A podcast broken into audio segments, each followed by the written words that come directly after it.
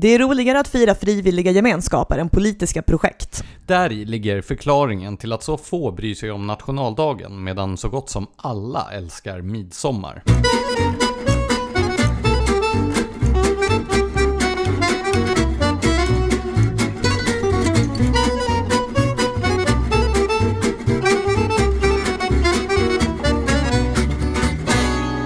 Och välkomna till Kompasspodden, din frihetliga vägvisare i samtiden och vårt 63 avsnitt med mig, Blanche Sande. Och mig, Lars Anders Johansson. Vi vill som vi alltid gör börja med att rikta ett varmt tack till alla er som har valt att stödja denna podcast genom att bli mecenater. Mecenater. Mecenater på vår Patreon-sida. Vi är ju en helt fristående och oberoende och självständig podcast och allt detta arbete och slit hade inte varit möjligt, eller i alla fall mycket svårare, utan just era generösa bidrag.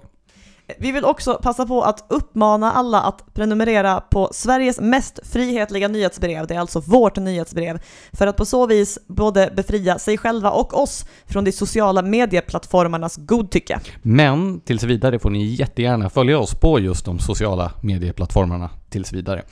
Eh, vi ska idag prata om eh, nationaldagen som har teamat i veckan, men vi sparar den karamellen till lite senare i avsnittet och går direkt in på veckans nyhetssegment, eller hur?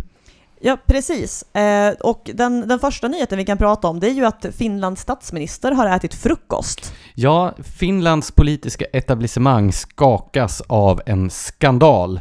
Det är nämligen så att statsminister Sanna Marin från partiet SDP har använt sig av eh, skattesubventionerade måltidstjänster som hör till eh, då tjänstebostaden Villa Bjälbo, en sån här magnifik sekelskiftesvilla som är ja, officiell statsministerbostad. Och eh, det var då en eh, finsk tidning som skrev att statsrådets kansli tolkat den här måltidsförmånen eh, som en del av den skattefria boendeförmånen och då att statsministern fått frukostvirke, alltså vilket fantastiskt ord det är. Finlandssvenska, det är ungefär som svenska fast lite bättre, eller hur? Som skånska alltså? Frukostvirke. Eh, ja, fast man begriper ju Finlands svenska. Eh, frukostvirke för omkring 300 euro i månaden. Och det här har ju då skapat en stor skandal, för enligt det finska sättet att se på saker så ska man leva i armod och äta barkbröd om man är en tillförlitlig politiker. Men jag kastade ändå ut den här frågan för jag tyckte att 3000 kronor i månaden var ganska mycket att lägga på en... Eh... Men vänta, va? Är det, det är alltså det som har upprört folk? Att hon har ätit, att hon har en normal frukostbudget? Nej, att hon har eh, då ätit den här frukosten på skattebetalarnas bekostnad som en del i en skattebefriad förmån. Det kan man kritisera, men alltså summan är ju inte orimlig. 3000 kronor i månaden för frukostvirke alltså? Absolut. Hur mycket äter du frukost för i månaden? Jag vill inte kommentera det, men till mitt försvar äter jag två frukostar och jag har sinne för kvalitet. Jag kastade i alla fall ut frågan på mikrobloggen Twitter. Vad äter man för att få ihop en frukostbudget för 300 euro i månaden? Och eh, på mikrobloggen så reagerade mina följare med förvåning över att jag ens ställde frågan. I och för sig var det en del som missförstod själva upplägget eftersom de var så här, ja men det är ju bara en fralla och en kopp kaffe på ett café i Stockholm. Men nu är ju saken att det här är ju då frukostmat som har köpts hem från affären och ätit i hemmet. Till saken hör väl även att en statsminister äter kanske inte frukost hemma alla dagar heller. Men jag skulle säga att 3000 kronor i månaden för frukostvirke, det är mycket. Det är en pangfrukost alltså. Nej men okej, om vi bara börjar med kaffet, för det är ju det enda du konsumerar till frukost eftersom du är en sjuk människa. Alltså det är ju väldigt mycket kaffe å andra sidan. Du brygger ju ungefär lika starkt kaffe som jag, så du måste ju lägga ungefär lika mycket på kaffe i månaden som jag som gör. Sanna Marin tar från skattebetalarna. ja men typ. Men sen är det ju så här, till sin första frukost då kanske man gör eh, en smoothie, en smörgås och då vill man ju inte ha liksom lingongrov eller vad det heter utan då köper man ju någonting på ett bageri för att det är man banne mig värd. Och sen så ska man ju ha Bregott med brynt smörsmak för att den är lite godare än det vanliga extra saltade och så finns det liksom lite andra här, ingredienser i det och sen så går det några timmar så gör man lite mer kaffe och kanske ja, men du lite tog med dig juice helt och fel och sensmoral ur, och ur Sagan om ringen. du tycker jag borde leva på lembas. Exakt så. Nu har i alla fall en större utredning av de här summorna blivit klar och statsrådet har bett skatteförvaltningen att ge ett utlåtande om vad som i själva verket gäller. Och vad sa det? Nej, det har vi inte fått än, Jaha. utlåtandet. Så att eh, den här frukostgaten som skakar det finska politiska etablissemanget, den rullar vidare. Jag, jag vill uttala mitt starka stöd för den finska statsministern i denna fråga. Ja, vi flyttar oss längre österut och... eh, Ryssland. Ja, ännu längre. Så långt österut man kan komma i princip faktiskt utan att eh, gå hela varvet runt. Det är nämligen så att den socialistiska regimen i Nordkorea har styrt upp medborgarnas dekadenta modevanor. Äntligen har någon styrt upp all den där dekadensen bland de nordkoreanska medborgarna. Alltså det finns inget som hotar socialismen så mycket som just västerländsk dekadens. Det var i mitten av maj i år som den sydkoreanska nyhetsbyrån Yonhap rapporterade eh, att eh, Nordkoreas största tidning, den statligt, ja vad trodde du, de har inte fria medier i, i Nordkorea, statligt ägda Rodong Sinmum Vi ber alla koreaner om ursäkt för massakern på deras språk. Ja, eh, det är deras största problem.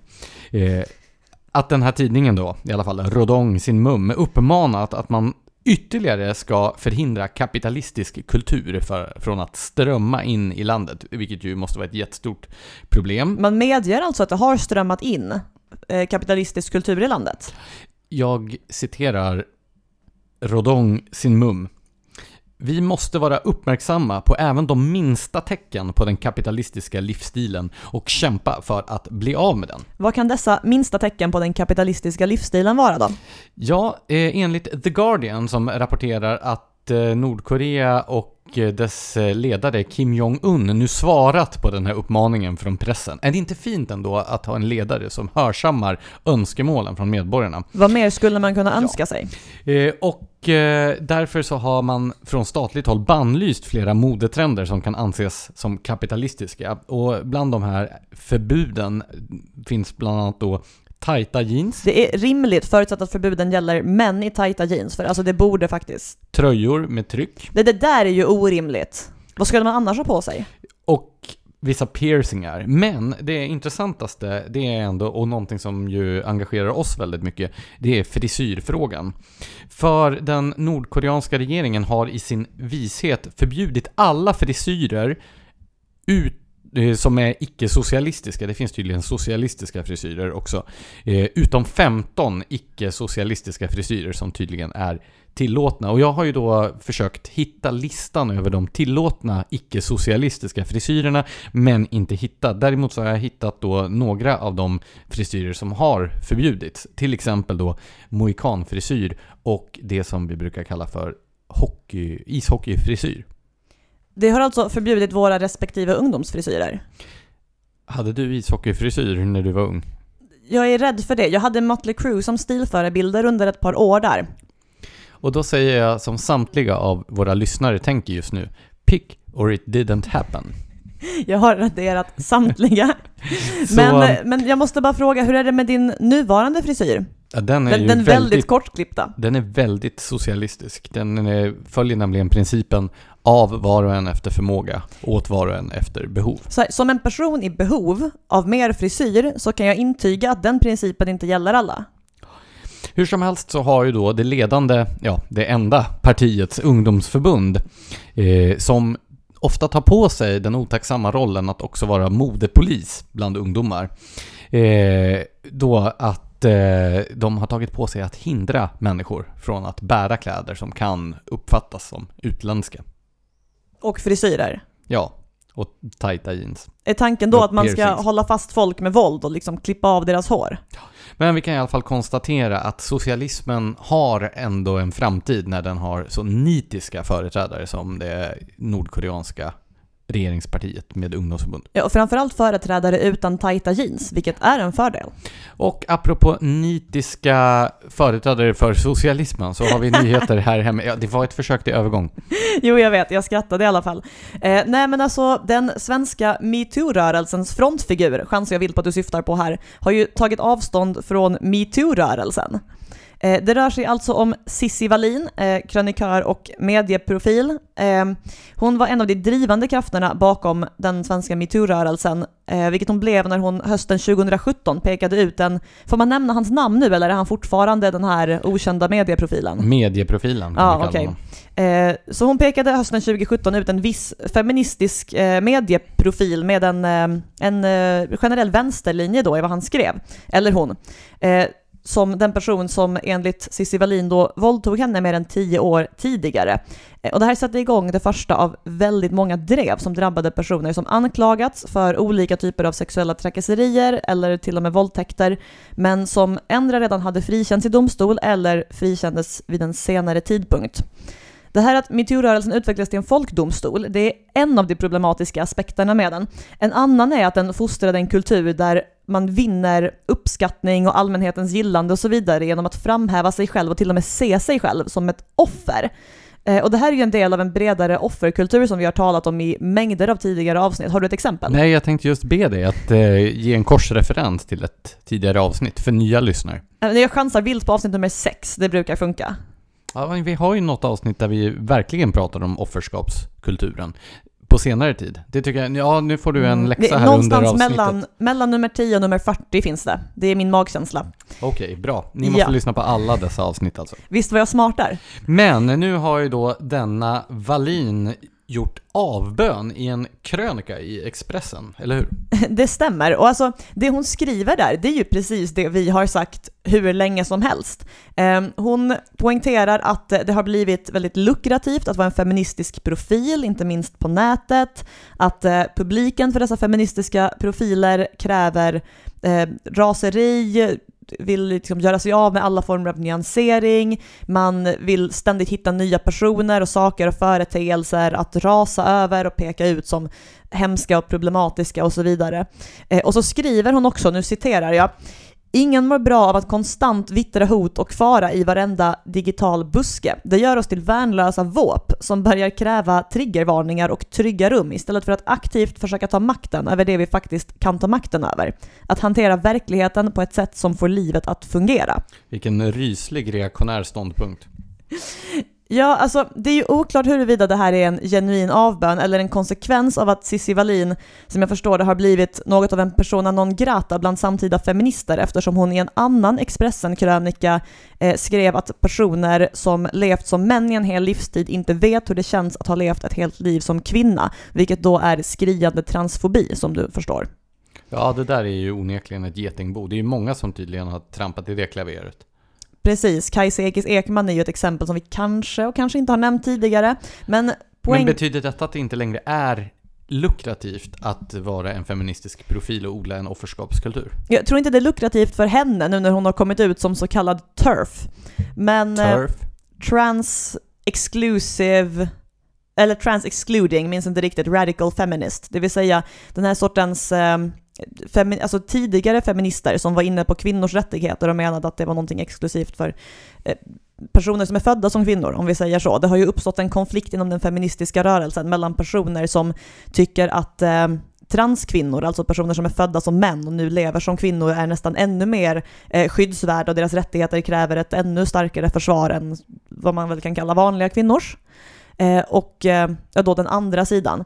Så som sagt, det är möjligt att Cissi Wallin bara känner att just för henne är det inte lika lukrativt längre, så hon testar någonting nytt. Eller så har hon faktiskt eh, ransakat sig själv och eh, kommit fram till att metoo-rörelsen kanske inte var en så fantastiskt bra idé som hon kände då. Men det är i alla fall intressant det här att den ja, men egentligen mest tongivande ledaren för metoo-rörelsen har gjort avbön och backat ifrån sin egen rörelse. Det får mig att tänka lite på de här personerna som jag brukar avfärda ständigt och jämt, som Det är hävdar väl de att flesta personer. det är sant, men en mer specifik grupp av dem.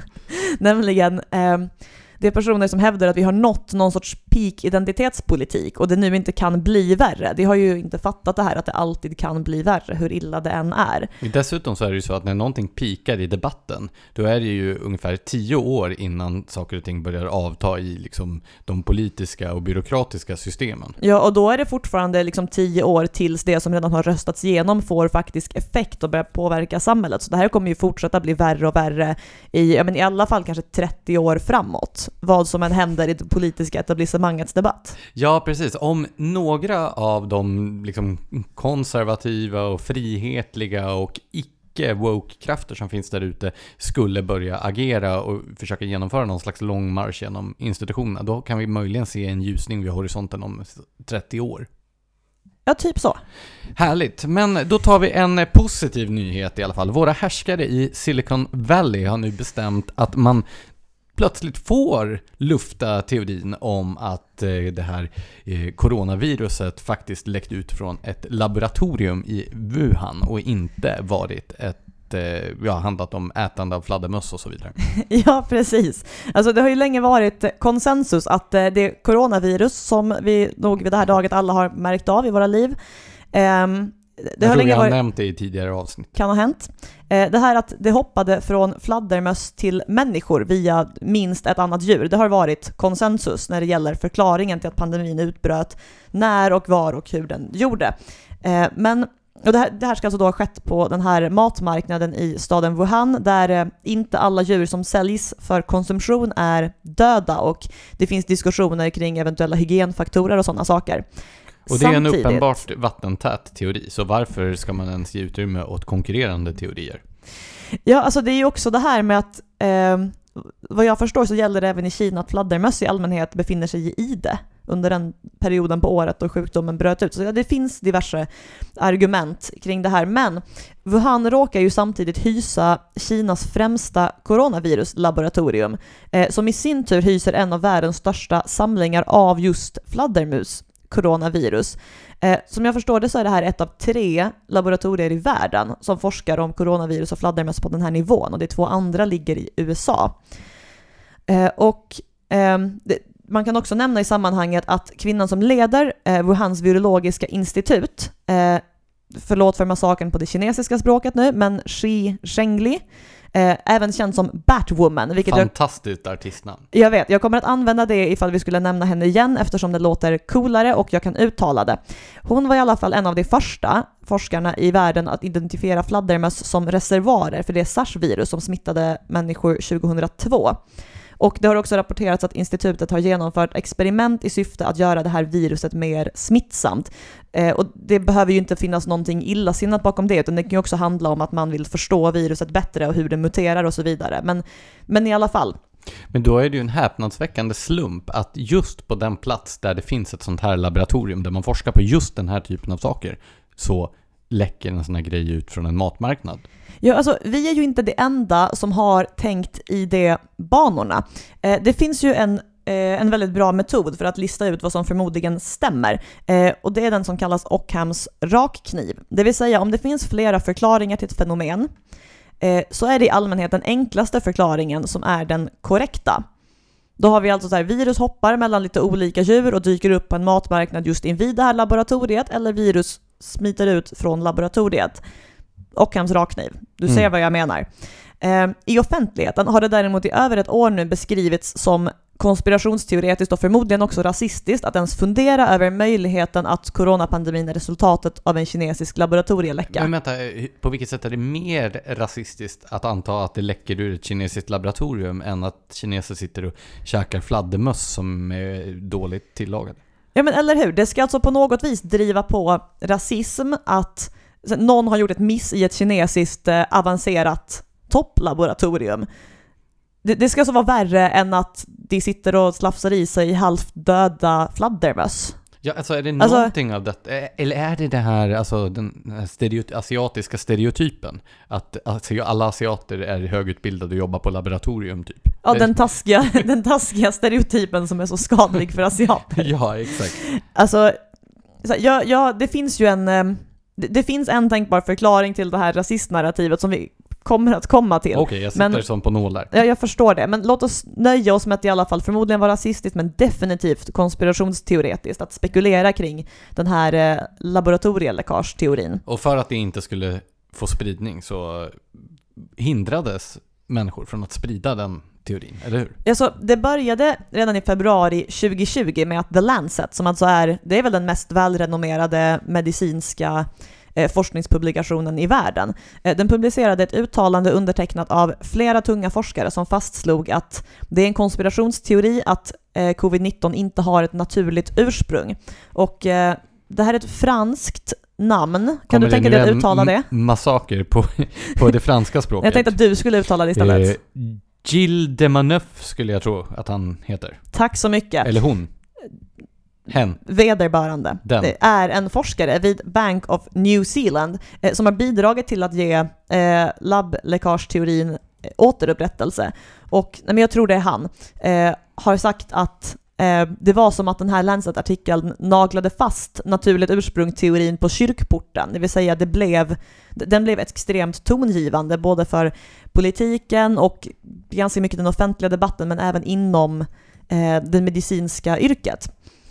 Ehm, och under tiden så uppstod ju också den här vanliga politiska dynamiken kring frågan även om coronavirusets ursprung. Eh, det, mest, det mest tongivande som talade om laboratoriet i Wuhan som förklaringsmodell till coronapandemin var nämligen personer som Steve Bannon som spekulerade i att viruset hade utvecklats som ett biologiskt vapen och avsiktligt släppts fritt.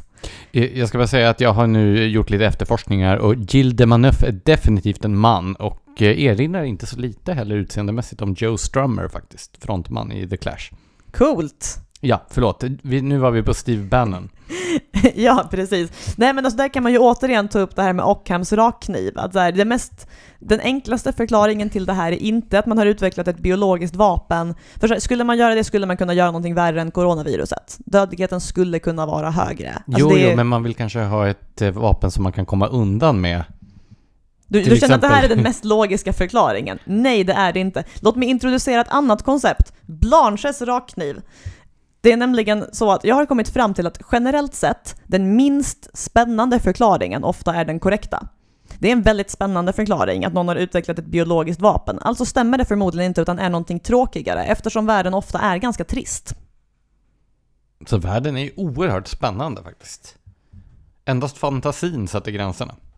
Vad odräglig du låter. Ja, okej. Men okej, Steve Bannon har vi alltså där. Samtidigt talade även Donald Trump om labbläckageteorin och eftersom eh, han gjorde som man normalt har gjort i många hundra år och benämnde sjukdomen utifrån dess ursprung. Eh, Ungefär som spanska sjukan och så vidare. Ja, precis. Han sa the China virus, the Wuhan virus. Jag tror jag får säga att någon gång kallade Kung Flu också, vilket är jätteroligt. Men ja, nej, det kanske är att, att, att vara lite orimlig Var och så. spanska sjukan ett uttryck för rasism mot spanjorer? Nej, alltså det var, ju, det var ju bara ett uttryck för att det bara var i Spanien det fanns fri, eh, alltså fri press just då, eftersom alla andra länder var i krig. Men eh, i alla fall, labbläckageteorin konstruerades med hjälp av Donald Trump då som eh, antikinesisk rasism. Och eftersom Donald Trump och Steve Bannon och andra personer non grata i offentligheten trodde på laboratorieteorin, då blev det givetvis varje duktig samhällsmedborgares ansvar att omedelbart ta avstånd ifrån denna teori i dess helhet. Alltså som illustration av hur snäv den här åsiktskorridoren var och antagligen kanske fortfarande är. Den före detta chefen för USAs folkhälsomyndighet mottog alltså dödshot från andra forskare efter att han sa till CNN att han trodde att covid-19 kom från ett laboratorium. Det är ju helt bisarrt. Det är till och med helt sjukt. Särskilt när vi pratar om en faktisk sjukdom. Sjukt är det. Han sa också till, om jag minns rätt, Vanity Fair jag väntade mig det från politiker. Jag väntade mig inte det från vetenskapen. Vilket, alltså här, är det någon som borde hålla sig liksom ganska seriös och liksom faktiskt titta på kalla, hårda fakta så är det väl ändå... Och inte mordhota andra forskare. Nej, det är ett extremt olämpligt beteende. Men nu är det plötsligt acceptabelt att tala om labbläckageteorin utan att vara en rasistisk konspirationsteoretiker. Jag tror det här måste vara en av den eh, internationella åsiktskorridorens allra skarpaste svängningar någonsin.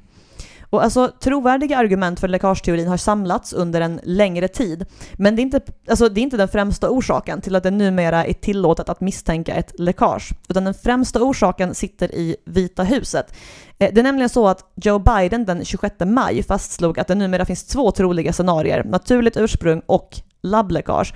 Och då är det plötsligt helt okej att att tro på labbläckaget. Samma dag som han sa det här eh, så sa en talesman för Facebook att Facebook inte längre ska radera inlägg som hävdar att coronaviruset kom från ett laboratorium, vilket Facebook då har gjort fram tills nu.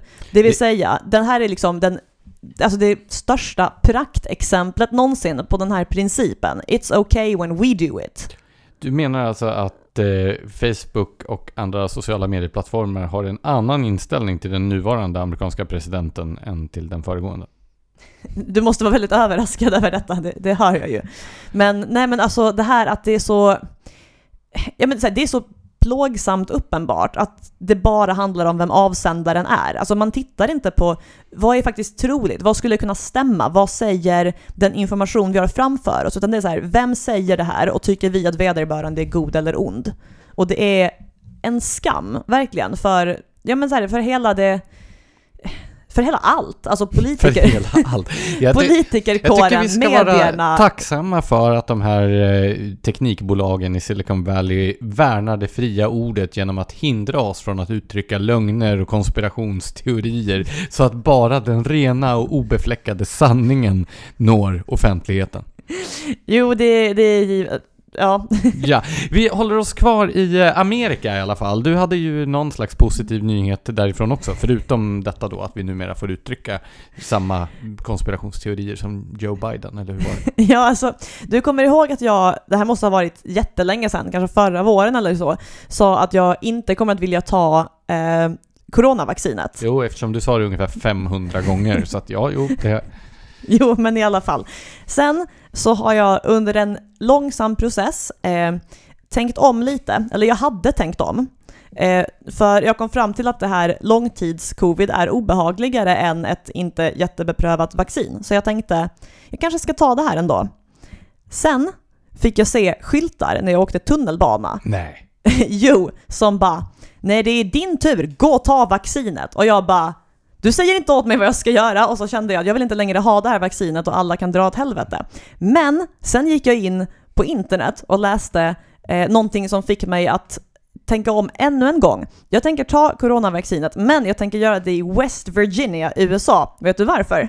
För att där lottar man ut vapen till de som tar vaccinet. Exakt! Alltså, ingen kan incitamentstrukturer som USA. Bland dem som tar eh, vaccinet lottas alltså fem gevär och fem hagelbössor ut. Det är ett otroligt bra incitament. Det finns andra exempel också. I Illinois så finns en vaccinstation vid en skjutbana som erbjuder 100 hagelskott på lerduva till den som vaccinerar sig där. Också jättestarkt incitament. I Michigan finns det tydligen en vaccinstation som delar ut varsin joint som belöning till dem som tar vaccinet. Och vad får vi här? Grå skyltar i tunnelbanan som bara “gå och gör det här för att du blir tillsagd”. USA är så mycket bättre! Vad arg jag blir! jag, jag, tänker alltid på den här invändningen som man fick under hela min uppväxt om man var för någonting annat än liksom den allra gråaste sossepolitiken.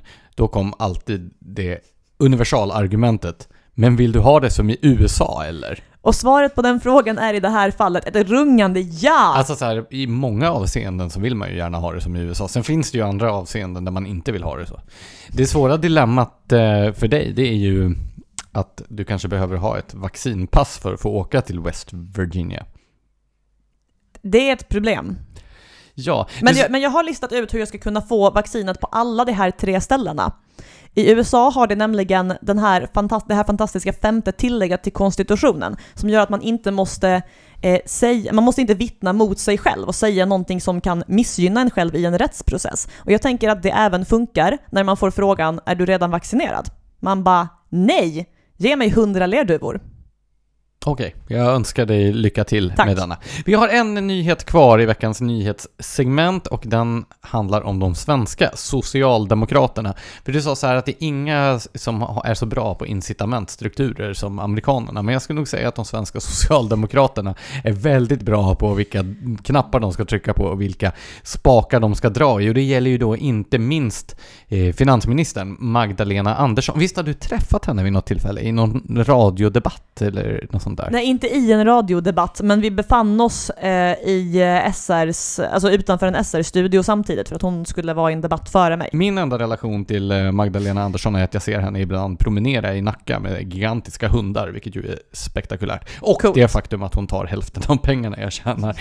Men... Det, det är ju någonting man ibland märker av, även om man inte bor i Nacka och ser henne promenera runt där. Ja, och eh, för två avsnitt sedan så gästades ju vi av Skattebetalarnas förenings VD Christian Ekström. En riktig hundragubbe. En riktig hundragubbe och diskuterade eh, det svenska skattetrycket och dess utveckling. Och eh, det finns ju ett, eh, ett talesätt som lyder den som gapar efter mycket kommer att vilja ha ännu, ännu mer och bara gapa ännu mer och så fortsätter man. Eller? Du, du menar den som gapar efter mycket mister ofta hela stycket?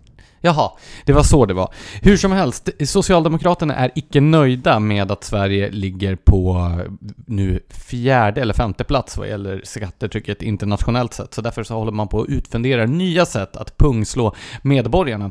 Och eh, det senaste i raden handlar om så kallade investeringssparkonton. Har du ett sådant, Blanche? Jag tror det. Alltså antingen har du det eller så har du det inte. Jo, men jag är rätt säker på att det är ett sånt konto jag har. Investeringssparkonto, förkortat ISK. Och det blir väldigt konstigt också när folk ska säga IS-konton. För man kan ju inte säga ISK-konton. Och då blir det IS-konton och då låter det som att man håller på och tvättar pengar åt terrorister. Så det är väldigt förvirrande. Men det här konceptet då, investeringssparkonton, infördes 2012 av alliansregeringen och målet var att förenkla för privatpersoner att spara i aktier, fonder och värdepapper. Vilket är ett hedervärt ändamål. Ja, och det som utmärker det här kontot är att det till skillnad från ett traditionellt värdepapperskonto så är det schablonbeskattat, vilket innebär att du betalar en årlig skatt eh, på det sammanlagda värdet på ditt konto. Och detta oavsett hur mycket du har på kontot, istället för 30% av vinsten som på ett aktie och fondkonto. Men nu har Socialdemokraterna beställt en ny rapport. Som... Det här är alltså någonting som gynnar spararna jämfört med att betala skatt på vinsten, så alla är med på det. Ja, precis. Ja. Och det var det som var syftet också med det här. Men när någon är skattemässigt gynnad, då är det också en potentiell ny kassako för staten. Jag ska själv inflika då att jag anade oråd redan när man införde det här 2012. För här, om det verkar för bra för att vara sant, så... Um, är det alltid för bra för att vara sant och det kan alltid bli värre? Ja. Du vet den här eh, memen med utomjordingen som säger “It's a trap”? Exakt ja, så! det var exakt så jag såg ut när de införde. Och det är därför ja. du har alla dina pengar i guld insydd i madrassen? Nej, jag har slagit ut alla mina tänder och ersatt dem med guldtänder. Smart! Ja. Hur som helst, eh, nu har Socialdemokraterna under ledning av Magdalena Andersson beställt en rapport som undersökt införandet av en ny skatt på dessa eh, investeringssparkonton. Eh, och det kan innebära, ja, föga förvånande, rejäla skattehöjningar för de som har valt att spara i ett sådant. Eh, man föreslår alltså ett maxtak på ISK man, alltså, på IS-konton? nej men alltså du hör ju, det är ju o, ett omöjligt Men alltså begrepp. kan du inte bara säga investeringssparkonton? Ja, det är ju också ett omöjligt begrepp. Nej, det, det finns värre. Ja. Eh, och riksdagens utredningstjänst har då i en annan rapport eh, ställt frågor om hur ett tak på 100 000 eller 200 000 som det har talats om skulle påverka. Eh, och siffrorna i den här rapporten, som rapporterades i Dagens Industri, eh, har gjort att folk har blivit väldigt kritiska till detta, för det talades ju om, hur var det Magdalena, Magdalena Andersson sålde in det här? En miljonärsskatt. Och sen så nämndes siffran ett tak på 100 000. Och det kändes ju som att... Eh, om Ta, taket är alltså det man ska kunna spara utan att den här extra skatten slår in? Ja, exakt. Ja, men alltså Socialdemokraterna... Sen ska ju de rika få betala, för det är ju så allting ska finansieras. Men det säljer ju in alla skatter och all skit egentligen på det här sättet, att det kommer bara drabba någon annan. Så för din del är det lugnt, rösta på det och sen sitter man själv där med skägget i brevlådan.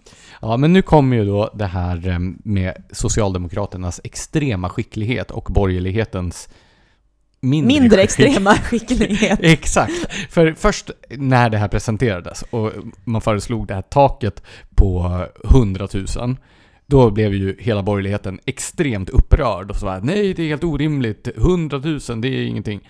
Sen bara två dagar senare säger Magdalena Andersson, nej men vi ska nog ha ett tak på 3 miljoner istället. Och borgerligheten bara, bra! Men alltså vad fan!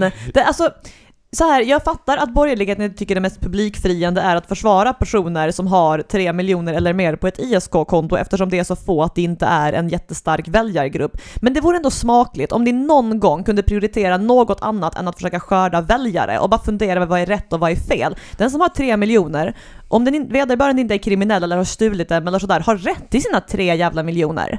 Alltså jag tror ju inte att borgerligheten gick på den här finten för att de trodde de skulle vinna väljare på den, utan jag tror helt enkelt att de gick på den här finten. De bara, vad skönt att det inte blev hundratusen.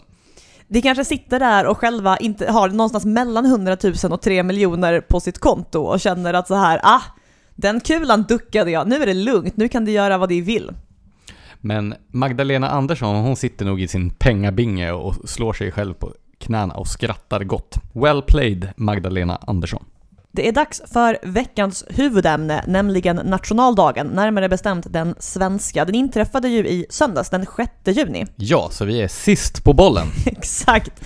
Eh, du firade givetvis denna tilldragelse.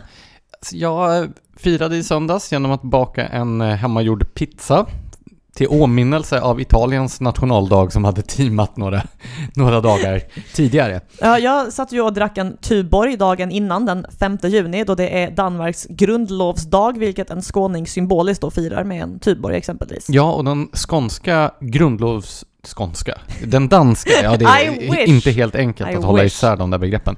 Den danska grundlovsdagen är ju en eh, sån nationaldag, eller vad man ska säga, som kan konkurrera med Sverige just vad gäller ljummigheten i intresset hos medborgarna. Det är det sant. ska vi ju resonera lite kring skillnaden mellan då eh, den svenska nationaldagen och dess ganska begränsade mottagande hos allmänheten och då den norska som kanske är den skarpaste kontrasten bland nationaldagar.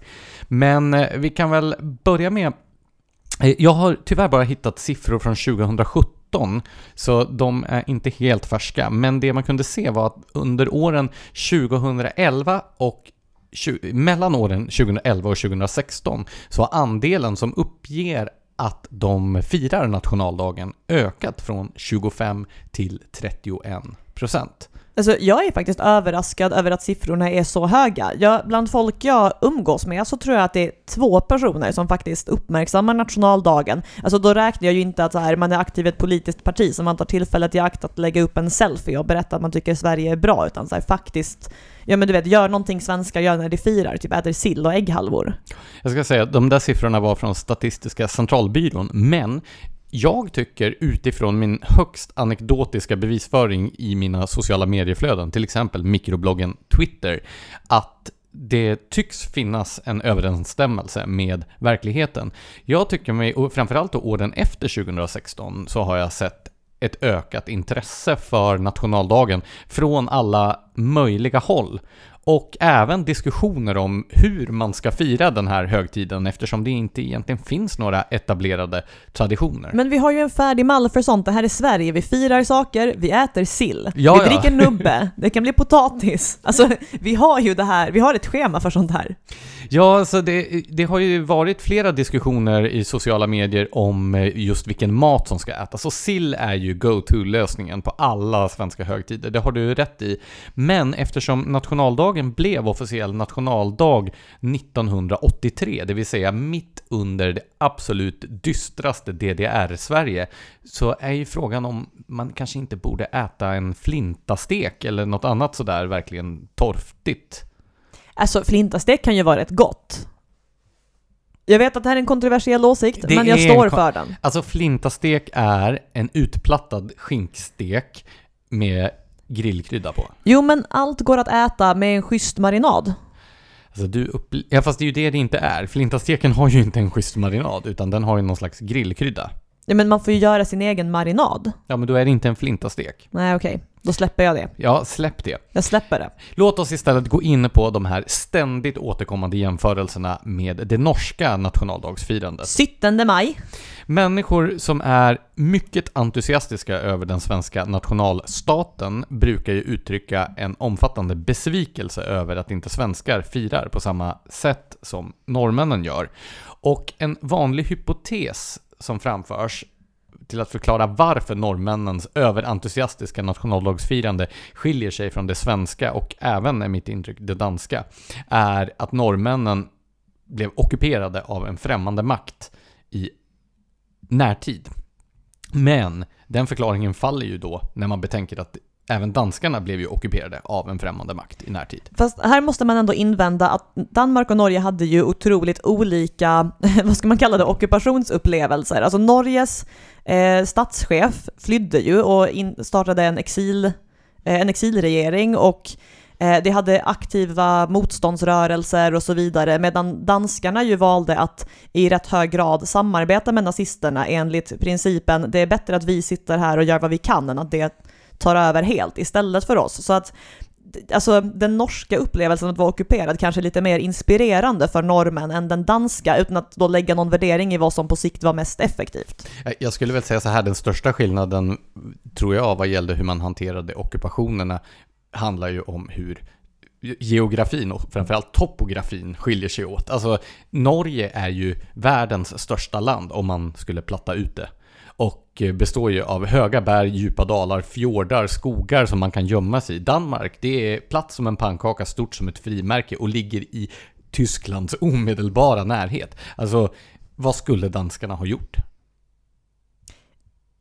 Ja, det, det, är ju en bra poäng. Det tar ju emot att på något vis eh, köpa det här att slättland skulle vara något negativt i något sammanhang som helst. Men... Nej, för tyskarna var det ju naturligtvis otroligt tacksamt. Det är ju bara så här rulla in blitzen över hela den danska slätten. Men mm. jag tror ju så här som motståndsman så föredrar man nog att ha eller kvinna, eh, att ha den norska naturen på sin sida. Jo men definitivt. Men du tror alltså att ifall, ifall Danmark hade varit lika berget som Norge så hade det haft samma typ av motståndsrörelse och allt det här? Jag tror att deras motståndsrörelse hade haft mycket bättre förutsättningar att faktiskt bedriva motstånd än vad de, de hade. Ja men, men jag köper det.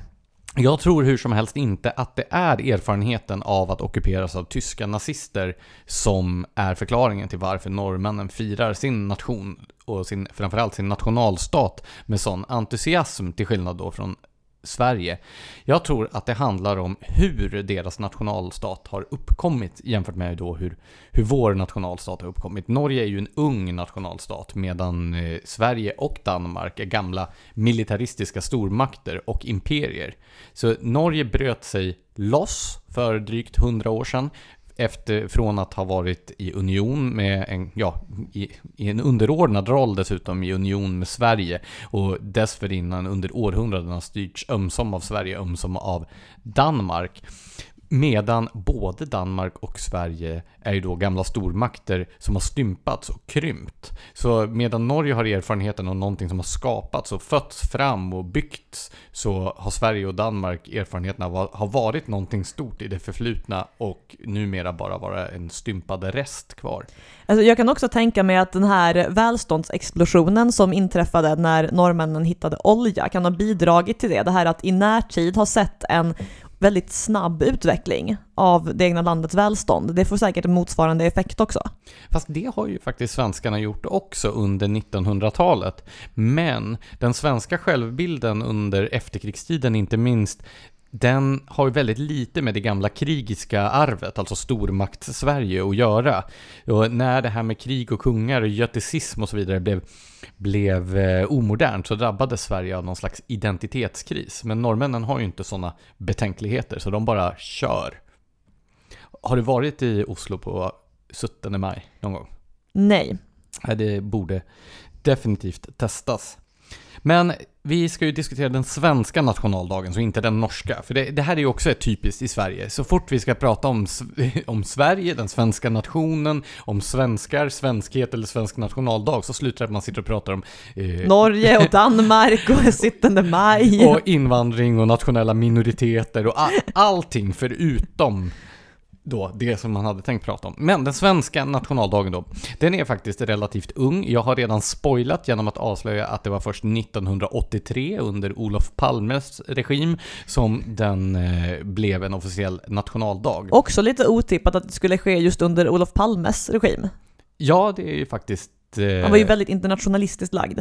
Ja, och framförallt intresserad av väldigt skumma delar av, av det internationella. Jag, nu tänker jag osökt på den här bilden när han står och håller ett gevär tillsammans med Fidel Castro. Extremt obehagligt val av person att hålla ett gevär tillsammans med. Ja, väldigt. Hur som helst. Eh, det finns ju, ja, allting brukar ju ha varit i säck innan det hamnar i påse. Så även nationaldagen. Och man skulle kunna säga att firandets historia tar sin början på Skansen i Stockholm, Friluftsmuseet på Djurgården, den 6 juni 1893. Då hade man alltså en vårfest som avslutades detta datum och på tidstypiskt vis då i nationalistisk anda. Eh, och eh, i inbjudan till den här vårfesten så framgick det att det, man hade valt datumet både till minne av att Gustav Vasa valdes till kung 1523 och då regeringsformen 1809. Initiativtagare var Arthur Hazelius, det vill säga grundaren av Skansen och även Nordiska museet. Dessförinnan hade det här datumet faktiskt även en förhistoria. Det blir ju alltid så här, man ska hitta en startpunkt och så letar man sig bara längre och längre tillbaka. Det här är som alla dina historiska exposéer. Du bara, jag ska bara gå en liten bit tillbaka och Ja. sen så börjar du på typ år 500. Det här är faktiskt en historisk exposé som vi är inne i just nu. Om det Jag, så. jag, jag tror folk har fattat det. Det är, ja, skönt. Men för den som hade missat det, det- här är alltså den historiska exposén, den svenska nationaldagens historia. Innan 1893 så hade man kallat den här dagen för Gustavsdagen, just på grund av att Gustav Vasa valdes till Sveriges kung i Strängnäs, eh, då 1523, vilket innebar det definitiva formella slutet på Kalmarunionen som hade existerat i ungefär 100 år, eller ja, mer än 100 år. Eh, och Sverige blev på nytt en självständig stat. Men sen då, efter sekelskiftet 1900 så instiftas någonting som kallas svenska flaggans dag. För det här med flaggning, det är en- 1900-talsföreteelse. Även om den här flaggan med korset, alltså det, den blå flaggan med gula korset, har Svenska flaggan. den svenska flaggan, precis. Den är ju en av världens äldsta. Det är väl bara den danska tror jag som är äldre av nationsflaggor. Jag tror också det. Så var det här med att flagga med nationsflaggor, det var, hur är det du brukar formulera det? Det var inte en grej tidigare. Exakt så! Men du börjar lära dig lingot. Men i början av 1900-talet så var det ju högsta mode med detta med nationalstatsformering och eh, man ville att den svenska flaggan skulle, eh, skulle få ett större genomslag. Och därför så bestämde sig grosshandlaren Nils Ljunggren, som tjänstgjorde i den så kallade landstormen, eh, som var ett slags värnplikt för människor som var äldre än beväringarna. Alltså landstorm måste man ju säga låter jättemycket coolare än värnplikt. Ja, de kanske behövde det eftersom de var lite äldre än de här unga beväringarna. Men vad har man helst? En storm eller en plikt? Det här var också mitt under det brinnande första världskriget ska tilläggas, så det, det är kanske inte så konstigt att det, det fanns ett visst intresse för försvarsfrågor under den här tiden. Men Nils Ljunggren i alla fall, han tog initiativ till en kommitté som tog fram ett festprogram och eh, det här skulle genomföras på Stockholms stadion, på Skansen och så skulle det vara en kvällskonsert med militärorkester på Hasselbacken på Djurgården. Det låter ju mysigt. Och året efter då, 1916, så bildades den opolitiska styrelsen för Svenska flaggans dag. Det här Som- känns väldigt svenskt. eller hur? Ja, ja, det är mycket formalia kring detta. Eh, Men den 6 juni 1916 så genomfördes ett stort antal eh, festligheter på ett stort antal orter runt om i Sverige. Eh, och bland annat framfördes då för första gången sången Sveriges flagga. Den kanske du har sjungit i studentikosa sammanhang. Flamma stolt mot dunkla skyar. Alltså studentikosa sammanhang på, på min tid, det var ju mer obsceniteter och mindre stolta flammor. Stolta flammor? Nej, det finns inga sådana nere i Lund alltså. I Uppsala sjöng vi i alla fall Flamma stolt mot dunkla skyar. Och den hade alltså komponerats enkom för det här tillfället. Texten av Carl Gustav Ossian Nilsson och Hugo Alvén som skrev musiken. Ossian Nilsson var alltså ett dubbel efternamn. Ja, Schysst. och det är väl det enda som möjligen brädar ett dubbelförnamn. Alltså, generellt sett är ju dubbel efternamn en dålig idé, men det här var en bra idé. Dubbelförnamn har jag absolut inga synpunkter på när du sitter mitt emot mig. Jag träffade en man en gång som hette Per Anders Mats, där alltså Anders Mats var efternamnet. Det var mycket förvirrande. Förstår det. Ja, eh, i alla fall. ehm, Nu tappar jag bort mig här i min historia. Jo. Så eh, Gustav Ossian Nilsson skrev texten till... Ja, 1916 var vi på. Där var Ja. vi. Och eh, det här blev då en åter, årligt återkommande tradition med flaggdagen. Eh, och man började radiosända den 1945.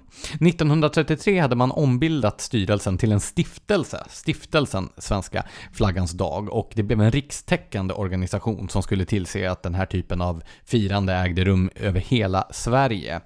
Eh, 1936 inledde man eh, samarbete med landshövdingarna runt om och eh, det bildades lokala kommittéer. Alltså är det bara jag som inte får festvibbar av det här med lokala kommittéer och styrelser och... Nej, men så här, det, det låter ju dödligt tråkigt alltsammans, men det är en poäng jag försöker göra här, att hela den här byråkratiseringen Svenska flaggans dag och i ännu högre grad sen då nationaldagen, det är ju överhetens högtidsdag. Det är den svenska nationalstatens högtidsdag. Och det märks ju också här, 1968, detta nådens år, eh, så överfördes hela den här verksamheten i en nybildad stiftelse som hette Stiftelsen Svenska Flaggan, med landshövdingarna som huvudmän och riksdagens talman som ordförande. Cirkeln var sluten. Så det här, visst, eh, Arthur Hazelius var ju en eldsjäl, jag kommer att återkomma till honom, men ganska snart, alltså redan på 30-talet, så blev ju det här en statlig angelägenhet och så är det en historia av mer och mer centralisering och formalisering. Och då 1983 som vi har nämnt så blir svenska flaggans dag den 6 juni officiellt Sveriges nationaldag. Men det skulle dröja ända till 2005 tills det blir en helgdag. Ja, det där var väl också en ganska kul kontrovers. Kring helgdagen, Ja, det här att det skulle bli en, en röd dag och folk skulle vara lediga och så skulle man byta ut det mot en annan helgdag. Och... ja som alltid i Sverige så är det parterna på arbetsmarknaden som ska avgöra den här typen av viktiga saker. Och det fanns ju då en diskussion om man helt enkelt skulle lägga till en ny, eh, en ny helgdag. Men det gillade inte Svenskt Näringsliv. Nej, för likt en tidigare finansministers visdomsord, människor ska arbeta och inte supa. Eh, Tanken var väl att det skulle sabotera för tillväxten om man stannade hemma och rullade tummarna en extra dag. Precis, det ska inte firas onödigt mycket, så därför så, för det, ja, det, hela det svenska välståndet bygger på att vi går till jobbet. Den 6 juni. Ja, däremot så har fackföreningsrörelsen kritiserat det här politiska beslutet att man ersatte annandag pingst med nationaldagen, eftersom annandag pingst alltid infaller på en måndag. Så det är ju alltid en ledig dag, eller var alltid en ledig dag, medan nationaldagen alltid inträffar den 6 juni. Och om den då infaller på en lördag eller söndag så förlorar arbetstagaren en ledig dag per år. Ja, alltså man tycker ju bättre om den sortens helgdagar som alltid ligger på en dag då man annars skulle ha behövt jobba. Men å andra sidan finns det rätt gott om stackare som är tvungna att jobba helg av en eller annan orsak. Och då känner jag nästan att vad det vinner på att få en röd dag, en helgdag där de varit tvungna att jobba, det är nästan värt det i någon sorts utilitaristisk analys av vem som lider mest. Och vinner mest. Du kan ha en poäng där. En av eh, de intressanta aspekterna av den här debatten som ledde fram till beslutet 2005 var ju också då att en av anledningarna till att man gjorde nationaldagen till en officiell helgdag var att det framfördes, det uttrycktes förvåning bland invandrade grupper över att svenskarna var så dåliga på att fira sin egen nationaldag. Alltså, vi, vi skämdes alltså inför invandrarna bara när vi får dra ihop någonting här. Så det inte ser dåligt ut. Någonting i den stilen. Och nu har vi kommit fram till, nu är vi färdiga med den här första historiska exposén. Den första historiska exposén, kommer den till? Man vet aldrig när det kommer historiska exposéer, så att jag säger den här e- historiska exposén är nu till ända. Och vi är framme vid nästa uttjatade jämförelse.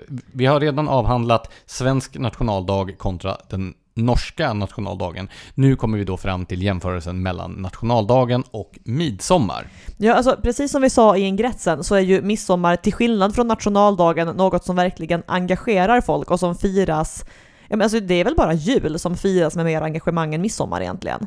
Alltså midsommar slår väl både nyår och påsk? Ja, så om du med eh, engagemang menar fylleri så tror jag nog att midsommar brädar jul till och med.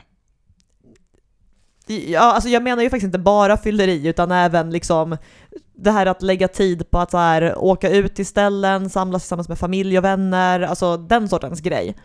Man kan ju göra det i nykter tillstånd också. Ja, Exakt. Exakt. Nej men midsommar är väl en av de här verkliga högtiderna som svenskar firar med stort engagemang och stor entusiasm. Och helt och hållet utan påbud från överheten. Alltså, visst, det har det... aldrig funnits en midsommarstyrelse. Och det ska banne mig aldrig finnas någon heller. Alltså så här, det ordnas ju en del kommunala midsommarfiranden och så. Och det är väl säkert trevligt, men det är ju inte det som håller midsommartraditionen levande, utan det är ju snarare att kommunerna tar initiativ för att de som inte har ett midsommarfirande ändå ska ha något att ta del av. Så att, du menar det som exkluderas ur det taskiga svenska samhället genom att hindras från att bli inbjudna till andras midsommarfiranden? Du menar alltså Alexandra Pascalidou? Exakt. Jaha. Den Nej. minoriteten. Den minsta, vänta, individen är den minsta minoriteten. Nej men eh, jag har faktiskt varit på det liksom, officiella midsommarfirandet i Leksand en gång i världen och det var faktiskt ganska spektakulärt. Men Dalarna är ju också som bekant väldigt speciellt. Men detta midsommarfirande som ju till skillnad från nationaldagen har växt fram underifrån och hålls levande på grund av att människor vill fira det. Det är ju faktiskt inte ens en helgdag. Nej, men alltså gud nåde den arbetsgivare som kräver att man ska jobba på midsommar. Ja, det skulle väl vara så här polisen eller alltså sjukvården och så vidare som kommer undan med det. Men annars... Ja, nej men det är ju som Alltså, jag vet inte om det var samma sak i Uppsala, men i Lund på sista april, alltså visst hände det att någon jäkel kunde lägga en föreläsning, alltså någon, någon professor eller så, kunde lägga en föreläsning på sista april. Men alltså, det var inte som att den kunde vänta sig att någon dök upp. För man hade ju bättre för sig. När jag jobbade som nyhetsreporter på TV4 i Uppsala så jobbade jag faktiskt på sista april en gång. Det var en väldigt märklig upplevelse. Det var du, poliserna och sjukvården? Ja, det var så. Det var de, liksom de helt kritiska funktionerna. Tack för att du tog ditt samhällsansvar, Lars-Anders. Ja, men någon måste ju också bevaka sista april-firandet. Så är det ju. Nej, men eh, man kan väl säga att eh, den 6 juni är den svenska nationalstatens högtidsdag. Den fokuserar på eh, myndigheterna och dess historia, staten eh, som ett uttryck för det svenska, medan midsommar den firas av den svenska nationen eller den svenska kulturen, det svenska folket är, alltså det är en gemenskap som inte handlar om vad som står i ens pass. Jag menar, det firas ju av svenskar i Finland som är finska medborgare, ålänningar och svenskar i Baltikum och så vidare. Ja, det har väl något eh, stort expat-firande i eh, New York också, i någon park på Manhattan, tror jag. Ja, säkert. Men det är väl oftast alltså svenska medborgare som bor i USA. Men det finns ju stora grupper av svenskar som inte är svenska medborgare, men som ändå är svenskar i alla andra avseenden. Och det här visar ju då den, från ett frihetligt perspektiv, helt avgörande skillnaden mellan frivilliga och ofrivilliga eller tvingande gemenskaper. Ja, alltså dels det och sen visar det ju också på det här den här fundamentala skillnaden mellan de olika sätten att se på svenskhet och vem som är svensk. Alltså är det ett medborgarskap eller är det en kulturell gemenskap? Ja, och svaret är väl att det är både och. Alltså den svenska staten har olika typer av administrativa indelningar. Men eh, det finns ju också en slags svenskhet som handlar om just det här anslutandet till en frivillig gemenskap. Jag brukar använda definitionen av svenskhet som inte handlar om vad som står i passet, den är att om du själv definierar dig och upplever dig själv som tillhörig den svenska gemenskapen och även definieras och upplevs som det av de andra som tillhör den gemenskapen, då är du svensk. För det går ju inte att hitta ett objektivt kriterium som är oföränderligt över tid eftersom svenskar har varit extremt annorlunda under... Det skulle möjligen vara att man talar svenska i så fall. Ja, precis. Men även det svenska språket har ju utvecklats jättemycket. Så om du skulle dyka upp och prata den typ av svenska som talades på 800-talet så skulle det vara svårt att göra dig förstådd. Men jag hade varit cool. Ja, så är det. Nej, men det går ju att tala om en slags svensk kulturell gemenskap som har varit någorlunda homogen ända sedan medeltiden, alltså 1200-talet. Däremot så har ju de kulturella uttrycken varit annorlunda jämfört med hur de ser ut idag. Men det har funnits en slags sammanhängande kultur. Eh, och det har ju också påverkat hur den svenska nationalstaten har växt fram. Jag menar, många eh, nationer har ju fått konstruera en sån här kulturell enhet på, under ganska kort tid, medan Sverige istället då, ja, som ett gammalt imperium kapade av alla delar rent geografiskt som inte var en del av det här. Alltså, det har ju skett i Sverige också en hel del förtryckande av regional kultur. Det fanns ju till exempel program i skolorna där man skulle hindra människor från att tala dialekt, så många dialekter drog ju ut eller försvagades. Alltså, det är en ganska tragisk historia egentligen, så det är inte som att det är ett fläckfritt förflutet här. Nej, absolut inte. Och alltså, det är ju alltid en homogeniseringsprocess, Nej, ett sånt här nationellt projekt är alltid en homogeniseringsprocess, en likriktning. Men i Sverige så skedde den under väldigt, väldigt lång tid. Alltså det här började redan på medeltiden. Eh, och det har ju naturligtvis varit förfärligt för de regionala och lokala kulturer som utplånades eller förtrycktes under detta, precis som eh, i alla andra sammanhang där sånt sker. Eh, men jag tror vi behöver också diskutera detta med nationalstaten och liberalismen, för det är ju en, en relevant diskussion just från ett frihetligt perspektiv. Nationalstaten och liberalismen är båda barn av den franska revolutionens idéer och ja, är egentligen två sidor av samma mynt, eller samma andas barn. Båda utgick från tanken att medborgarna skulle ha inflytande över staten och att varje folk skulle styra sig självt. Eh, så nationalstaternas och den liberala rörelsens framväxt gick hand i hand under 1800-talet och Ja. Nej men jag tänker att det syns ju även att här, det är ju liberaler idag som kanske är de främsta värnarna av nationalstaten. Det är ju det som talar med störst eh, värme och entusiasm om statens roll som, som den som skyddar våra rättigheter och friheter och så vidare. Och egentligen det vi hänger upp hela, eh, hela vårt frihet, frihetliga, men ja, du fattar, samhällsbygge på.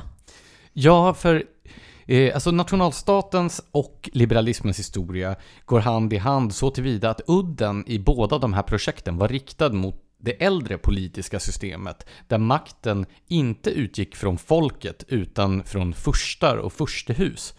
Eh, och där är precis som du säger medborgarskapstanken helt central. Det vill säga de medborgerliga fri och rättigheterna utgår från att du är medborgare i en stat och den här staten utgår från tanken om en nation som ska vara autonom och styra sig själv. Eh, så, och det skulle ske då genom demokratin. Och det här var en helt revolutionär, inte bara vad gäller alltså blodiga revolutioner och giljotiner, utan även vad gäller sättet att betrakta staten, så var det en helt omvälvande tanke, eftersom nationalstaten ersatte imperierna som hade funnits i ja, 2000 år. Som var den ja, etablerade ordningen i Europa. Ja, och imperierna var ju väldigt ofta i hög grad multikulturella. Det ingick ju flera olika folk och kulturer i, i olika imperier som mer eller mindre konfliktfyllt höll samman av olika orsaker som ofta var att den ena kulturen hade satt sig på den andra och den andra inte hade något riktigt val. Men det tog ju väldigt lång tid Eh, för det att förändras. Och än idag är det ju gott om nationalstater, eller det är gott om stater som omfattar mer än en nation, om man uttrycker det så. Alltså nation i betydelsen kulturell gemenskap. Ja, men samtidigt så har vi ju också under den ganska korta period, ja, knappt 200 år, som nationalstaterna har varit det naturliga sättet att organisera politiken i Europa, så har vi ju internaliserat nationalstatens idé så tillvida att vi hela tiden när vi inte reflekterar över det så utgår ju åtminstone jag, men jag tror att de flesta gör det, från att ja, men Italien, det är ett land där människorna pratar italienska. Frankrike är landet där människor pratar franska och så vidare. I Ungern pratar man ungerska. Och eh, så var det ju inte för eh, första världskriget egentligen. När den här 2000 år gamla ordningen som sattes in, ja men det var ju romarna som började med att bygga den här typen av multikulturella eh, imperier. Där det var andra faktorer som utgjorde den sammanhållande kraften. Under medeltiden och senare så var det ju personalunioner, det vill säga det var familjer och släkter som var den garanten för den politiska ordningen. Men nu så, nu så har vi helt och hållet internaliserat nationalstatens idé. Och det är ju då intressant att nationalstaten var en radikal ett radikalt projekt under 1800-talet när den växte fram. Det var liberala studenter som bar fram rörelserna för Tysklands och Italiens enande till exempel.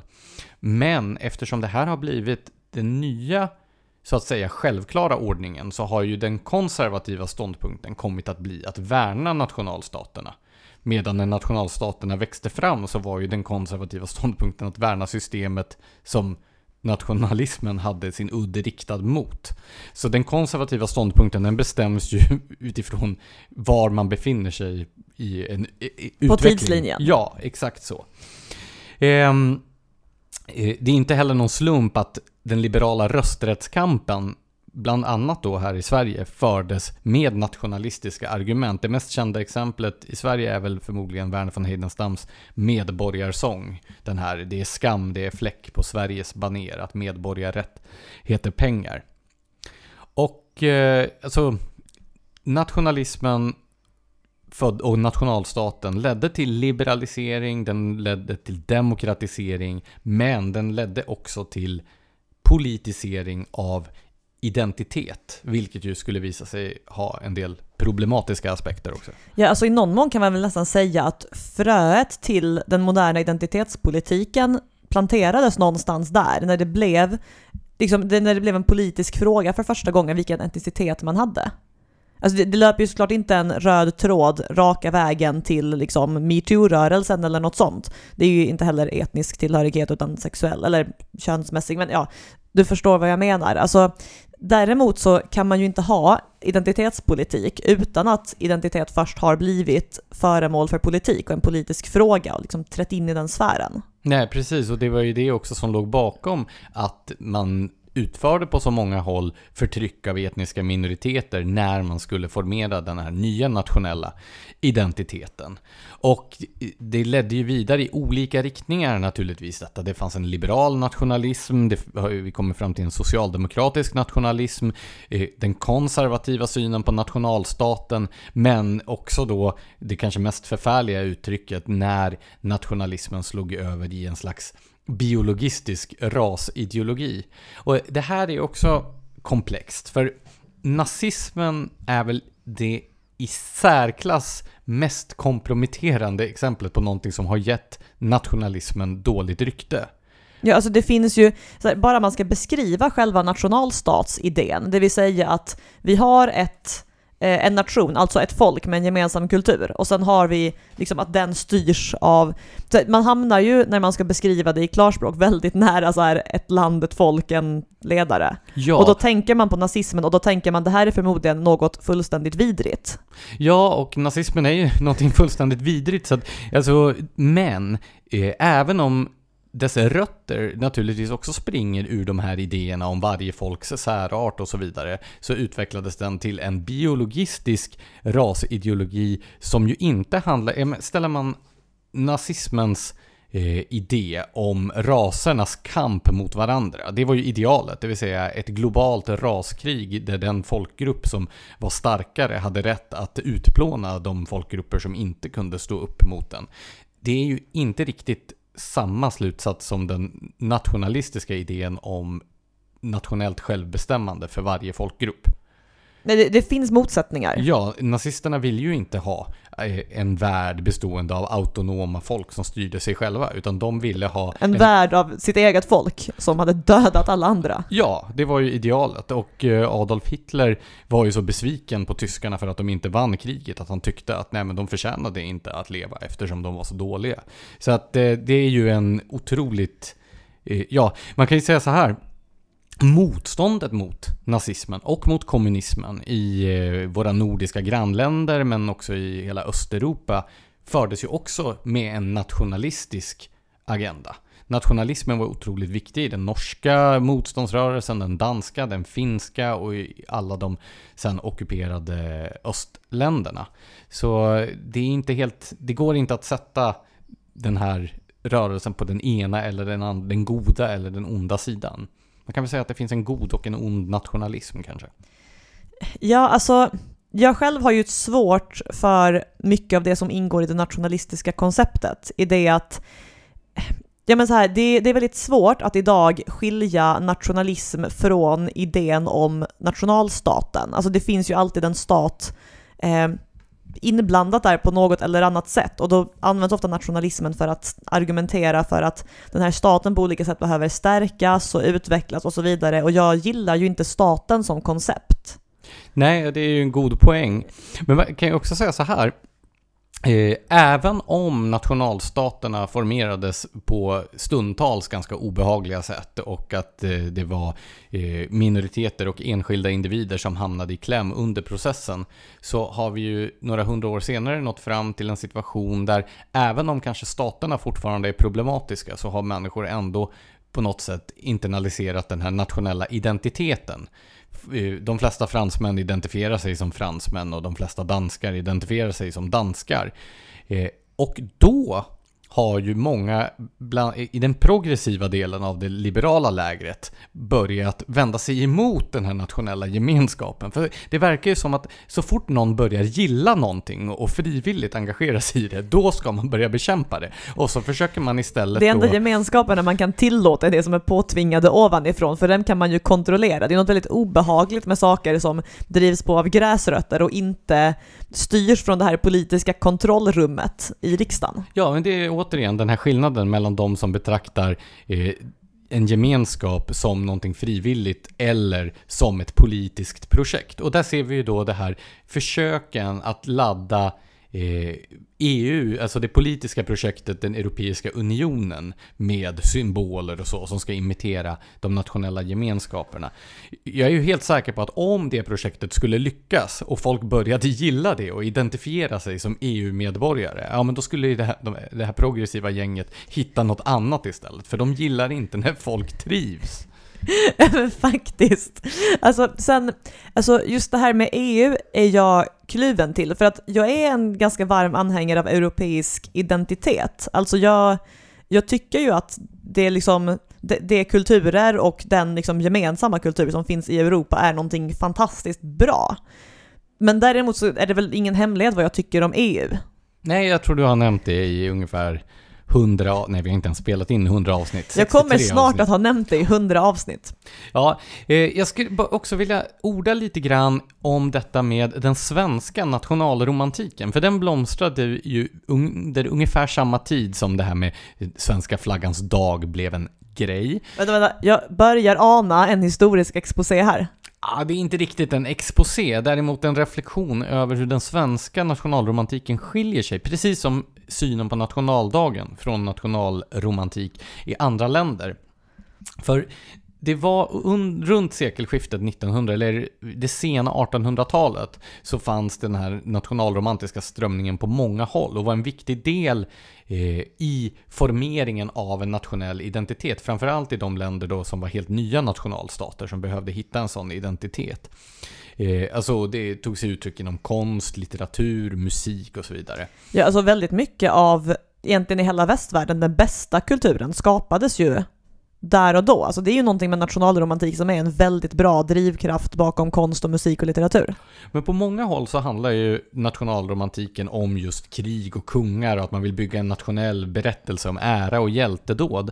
Men under samma period i Sverige så hade det där lite grann spelat ut sin roll. Vi hade ju en götecistisk period under den tidigare delen av 1800-talet. Men när 1800-talet närmar sig sitt slut, under just perioden som brukar benämnas nationalromantiken, då fokuserar man istället på helt andra saker. Och det tror jag hänger just samman med det här, den gamla stormakten som har blivit en liten nationalstat och måste hitta sin egen nya roll som inte handlar om statskramande pompa och ståt och militarism. Utan istället så fokuserar de svenska konstnärerna och författarna, poeterna, tonsättarna under den här perioden på det lokala, den regionala kulturen, allmogekulturen och inte minst då den nordiska naturen. Vi har Anders Zorn, vi har Carl Larsson eh, inom konsten, diktare som Erik Axel Karlfeldt och de här de håller inte på med en storvulen nationalistisk chauvinism Karlfeldt nämner ju knappt Sverige till exempel i sin diktning. Han diktar om Dalarna, han diktar om sin hembygd som han upplever håller på Ja, men man skulle faktiskt rent av kunna säga att den svenska nationalromantiken paradoxalt nog i mångt och mycket handlar om att försöka rädda de här regionala kulturerna undan det nationella projektet. Ja, och alltså egentligen tycker jag att man kan ana spår av det än idag i hur folk ser på sin egen identitet. För du har ju helt rätt i att alltså, den vi förknippar i väldigt hög grad med svensk kultur och dess historia, det är ju ofta personer som gör en stor affär av sin regionala kultur. Och alltså, om man, alltså diskuterar man det här med folk så får jag ofta intrycket att deras liksom, landskap, varifrån i Sverige det kommer, egentligen spelar större roll för dem än själva svenskheten. Alltså det gäller ju definitivt mig, alltså att vara skåning är ju mycket större än att vara svensk, som jag ser det. Men det är ju lite lustigt faktiskt att den svenska nationalromantiken inte fokuserar på den svenska nationen överhuvudtaget. Den är antingen riktad inåt mot det lokala och regionala, eller utåt mot det nordiska. Men, ta till exempel Arthur Hazelius igen, som ordnade det här firandet på Skansen, som grundade Skansen och Nordiska museet. Skansen grundades för att han ville rädda kulturella särdrag från olika delar av Sverige som han menade höll på att gå förlorade i den nationella likriktningen som skedde då. Eh, och Nordiska museet, det var ju då motsatsen. Det strävade ju efter att visa upp en nordisk kultur. Så att det ena var riktat mot det regionala och det andra mot det, det nordiska. Jag tycker ju, Sverige nämns inte ens i vår egen nationalsång. Nej, det är väl helt unikt? ja, och Nästan. det säger någonting om den här periodens eh, romantisering. Att det var inte nationen på samma sätt som i andra länder som behövde bygga en, en nationell berättelse. Fast kan det där på något vis hänga ihop? Du spekulerar fritt nu, men alltså samtidigt som det där är en trend vi ser i Sverige så har vi ju också en extremt stark stat. Eller stark, den är ju värdelös på många sätt och lyckas inte med sina kärnuppgifter och så vidare. Men den, den sitter ju väldigt tryggt i människors medvetande och uppskattning. Alltså statsindividualismen, allt det här. Alltså tror du det kan vara en brist på den formen av nationalromantik på just det nationella planet som har givit den sortens spelrum åt själva staten på det nationella planet istället?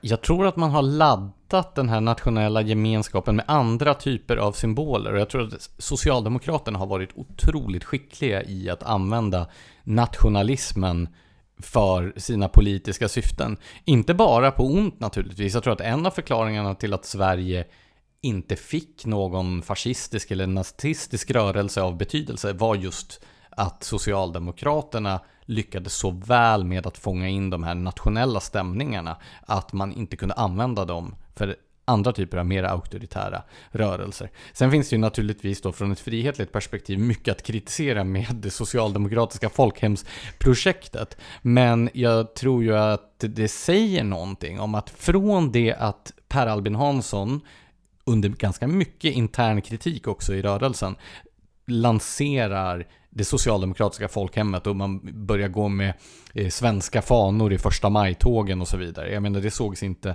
med blida ögon av andra internationellt orienterade socialdemokrater. Från det så styrde S oavbrutet i 44 år. Fram till då det radikala 70-talet när Olof Palme poserar med, med eh, Fidel Castro och så vidare. Och då förlorar ju socialdemokratin makten för första gången. Och jag tror inte att det är en slump att när man börjar släppa, den här, släppa greppet om den nationella berättelsen, ja men då förlorar man också den politiska makten. Och det säger någonting om sprängkraften i, i den här nationella gemenskapen att den är ett politiskt vapen som eh, bör användas med respekt och urskiljning kan man väl säga. Men du sa tidigare att du tycker dig se någon sorts återkomst för en svensk nationaldag. Ja, absolut. Eh, helt anekdotiskt så tycker jag att i mina sociala medieflöden har jag sett ett ökat intresse, alltså både det att man börjar diskutera nationaldagen, dess betydelse och hur man ska fira, men också att människor faktiskt tycks fira den i en utsträckning jag inte har sett förr. Vad tycker du om det? Jag tror att det är ganska naturligt en naturlig konsekvens av att den politiska debatten, samhällsdebatten, har kommit att handla om ja, men frågor just om eh, identitet, om migration, om statens eh, roll och dess gränser. Vi har ju också sett den här typen av eh, ja, alltså nationalismen har ju kommit tillbaka också i politiken. Brexit var ju ett sånt exempel. EU knakar ju i fogarna. Eh, Sverigedemokraterna är ju, att de vill fira nationaldagen är väl kanske inte jätteförvånande. Make America Great Again är ju också ett exempel på den här trenden. Ja, precis. Så nationalismen är ju på modet i alla möjliga olika sammanhang. Jag skulle vilja säga så här, om man ska vara lite schematisk så har jag identifierat följande grupper som tycks engagera sig i nationaldagsfirandet. Dels har vi då Sverigedemokrater och det är ju för att nationalismen är deras grej. Mm. Eh, och sen, men de verkar inte ha Ja, någon... och framförallt kanske nationalstaten ofta. Ja, exakt. Exakt så. Eh, sen så är det ju en stor grupp invandrare som vill lyfta fram nationaldagen också, fira sitt nya land och som tycker att svenskarna är alldeles för mesiga när det gäller firandet av nationaldagen. Så att där är det en stor grupp också. Och den tredje då? Eh, tredje gruppen, det är mer traditionellt konservativa personer, alltså sådana som väl hör hemma inom M och KD och så, så som gillar att dricka punch och lyssna på manskör och sådär. Så när behöver man en ursäkt för att göra det? Det kan man väl bara göra? Jo, men jag tror att det är en grupp som gärna tar varje tillfälle i akt att göra just detta. Och, Och som kanske ofta gärna formaliserar det på olika vis och har liksom reserverade dagar och så. Men jag känner, det får det jättegärna göra för min del så länge det lämnar midsommar i fred och inte inrättar en midsommarstyrelse. Precis, och sen har vi en fjärde grupp också. Och det är väl kanske de som är inne på midsommarstyrelse, men det är de här, den, eh, den progressiva gruppen, eller Robespierre-gänget eller vad man nu ska kalla det. De som, de som bara kan engagera sig i saker när det är ett politiskt projekt. De som tycker, ja men du vet, de är det som, inte påbjudet så är det fel. de som tycker att det är eh, vad som står i ens pass som ska avgöra ens identitet och inte tvärtom. De som tycker att det är formalian som är allt och kultur som är inget. De har också börjat i och med att det har blivit en kamp nu om problemformuleringsprivilegiet. Och då har vi alla de här, vi har de punschkonservativa, vi har Sverigedemokraterna och vi har de entusiastiska invandrarna i sitt nya land. Och sen har vi ju då de här politiska formalisterna som tycker att det är medborgarskapet som räknas och ingenting annat. Och alla dessa vill göra anspråk på nationaldagen. Men ingen har hittat en liksom allmänt accepterad tradition. Så att det blir väl utmaningen. Den som kommer på den bästa traditionen vinner nationaldagen. Jag, jag vill återigen föra sill till protokollet som mitt förslag. Kom ihåg var ni hörde det först. Ja, bara jag slipper flintasteken. Du slipper flintasteken. Det är helt okej. Och med de orden vill vi tacka alla som valt att stödja Kompasspodden genom att bli mecenater. Mecenater! på vår Patreon-sida. Vi är en helt fristående och oberoende podcast, eller vi, ja, vi är ju beroende av er som lyssnar, för det är utan ert lyssnande så skulle våra egon inte kunna svälla på det här viset varje vecka. Vi vill också passa på att uppmana alla att äta sill och inte flintastek och prenumerera på Sveriges mest frihetliga nyhetsbrev. Det är vårt. Och följ oss gärna på de sociala medieplattformarna så länge som vi finns kvar där. Tack för att ni har lyssnat.